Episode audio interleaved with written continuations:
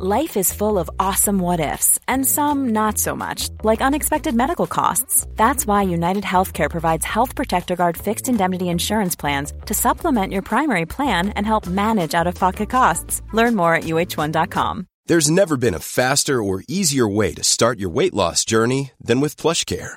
PlushCare accepts most insurance plans and gives you online access to board-certified physicians who can prescribe FDA-approved weight loss medications like Wegovy and Zepbound for those who qualify. Take charge of your health and speak with a board-certified physician about a weight loss plan that's right for you. Get started today at plushcare.com slash weight loss. That's plushcare.com slash weight loss. plushcare.com slash weight loss. This episode is sponsored by BetterHelp. I feel like I'm constantly reminding myself that we are all carrying around different stressors, big and small. But when we keep them bottled up, it can start to affect us negatively. And naturally, that can start to affect everything else around us too. Therapy can be a safe place to get things off your chest and figure out how to work through whatever is weighing you down.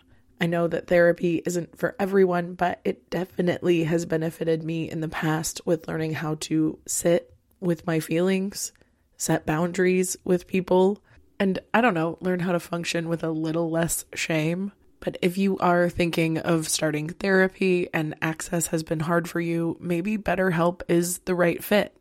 It's entirely online and designed to be convenient. You can get it off your chest with BetterHelp. Visit betterhelp.com slash make your bed today to get 10% off your first month.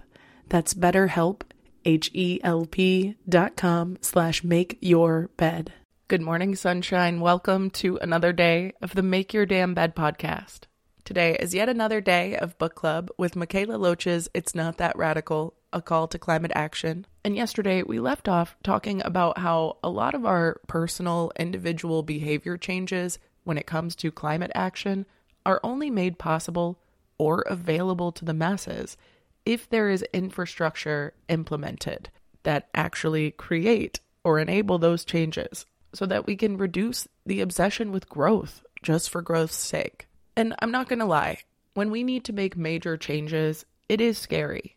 A part of me was always worried with climate activism about what luxuries I would have to live without. But Loach reassures us. Often, this need to reduce our consumption of energy has been understood as climate activists asking all of us, even those who are currently struggling with barely enough, to make huge sacrifices and try to live with less. But she says this is a mischaracterization. The need to live with less is true only for the richest in the population, who are currently over-consuming, rather than the majority of us who are just struggling to survive with what we've got. Think about it. Under capitalism, we are producing more than enough food to feed everyone on Earth, yet there still are billions of people who are starving. We have amazing technology and healthcare, but the majority of the world can't access it. We have millions of homes sitting empty, whilst millions are unhoused. But rather than all of these resources being directed by human or planetary need, they are only directed by profits. It is because of this misdirection of resources that capitalism creates artificial scarcity. And obviously, I've only been skimming the book with you, and I highly recommend you read the whole thing. But this section right in the middle here is why I decided to share this book club in the first place. Mikaela reminds us that in the beginning of this chapter, she depicted an apocalyptic future where we must fight each other for scarce resources. And she reminds us that a lot of us are convinced that that's the only conclusion that can happen. But it's a trick because we're already living in a world with insufficient resources to go around. And in actuality, those resources that do exist are simply being hoarded by the wealthy. It's just another key area where capitalism requires systems of oppression. She goes on to remind us that we've been brainwashed and taught that there's benefit scroungers in the UK or welfare abuse in the US. But if you look at those numbers versus tax breaks for the government or tax breaks for the bank or benefits being abused by government officials, you will start to notice just how masterfully corrupt it is to blame the poor people who need to use those systems to survive rather than to appropriately blame the people who created these systems. And she comes back to the conclusion that I'm constantly coming back to when it comes to my activism work. She says, To meet everyone's needs, we must move away from the capitalist system which pits us against each other as isolated individuals and demands we fight over scraps, while the billionaires and the corporates bleed us and our planet dry. To move away from scarcity for the majority, we must find a fairer way of distributing resources. And before I get into those suggestions, I do want to remind us all the time of what a scam it is that we have been brainwashed to fight over crumbs, while the motherfuckers who actually put us in this fight took the whole pie that we baked. We need to unite and aim for the real problems. As abolitionist and prison scholar Ruth Wilson Gilmore said in a recent interview, nobody anywhere at any time should lack for food, shelter, healthcare, education, clean water the kinds of things that we can only produce if we produce them together. The idea of false scarcity is a capitalism must. And It is only exacerbated by manipulating us to consume more than we could ever need. It perpetuates the false illusion that buying more shit will make us happier and more connected to and accepted by our peers. A climate justice based economy could provide more of the things we actually need and want for survival and happiness and connection for the majority of the population, not just the UK and the global north, but everywhere. All of our lives would be improved if we no longer had to rely on buying things to attend to our emotional health, and rather prioritized an economy that exists to center human need and connection to each other and experiences. Skipping ahead, I'll share this from Mikaela Loach.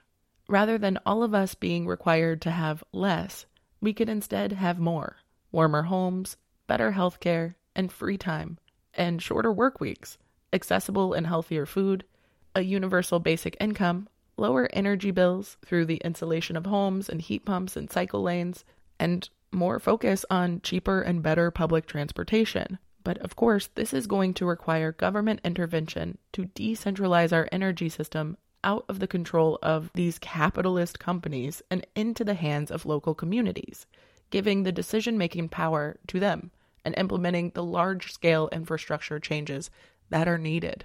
And this is a movement that I'm going to get into over the next few days, one I've been down a rabbit hole on myself called degrowth. When we scale away from capitalism and towards a world that is big enough for us all by scaling down growth and consumption. Degrowth is going to be a major piece to this puzzle.